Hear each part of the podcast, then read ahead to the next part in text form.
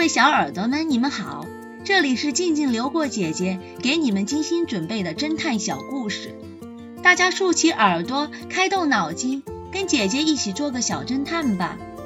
小侦探系列九十八，汉森先生的谎言。冬日的中午，十一点五十五分，为洗衣店送货的 Robert 驾车来到了 Hanson 家。他将车停在了道上，他大约用了两分钟填写了上午的送货单，然后拿着两套衣服下了车。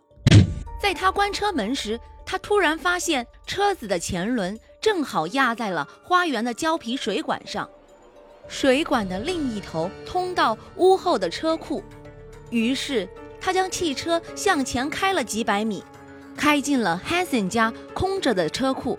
车库通往厨房的门正开着，汉森太太倒在了地上，他赶忙跑过去，试图使她苏醒过来。正在这时，汉森先生通过车库开着的门走了进来，他抓住了 Robert，指控他谋杀了自己的太太。警方认为证据不足，指控难以成立。汉森太太经过抢救。虽已脱险，但精神失常，无法分辨凶手是谁。警察局长找到 X 神探，向他请教。X 神探问道：“当时她的丈夫在干什么？”根据 Hanson 先生的证词，他正好在后花园里浇水。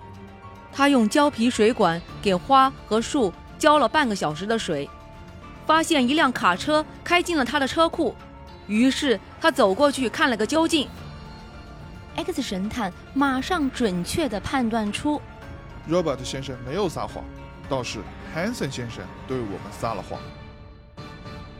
小侦探们，你们知道 X 神探是凭什么疑点进行推断的吗？下一集告诉你们答案哦。密室诡计，这个故事的真相是，企图利用利刃自杀的人。往往搓了两三次才能搓到要害，死者身上没有其他任何伤痕，并且门上的气窗是半开着的，说的曾经有人动过，凶手一定是从这里出去的。之所以用鱼缸挡住门，就是想制造死者自杀的假象。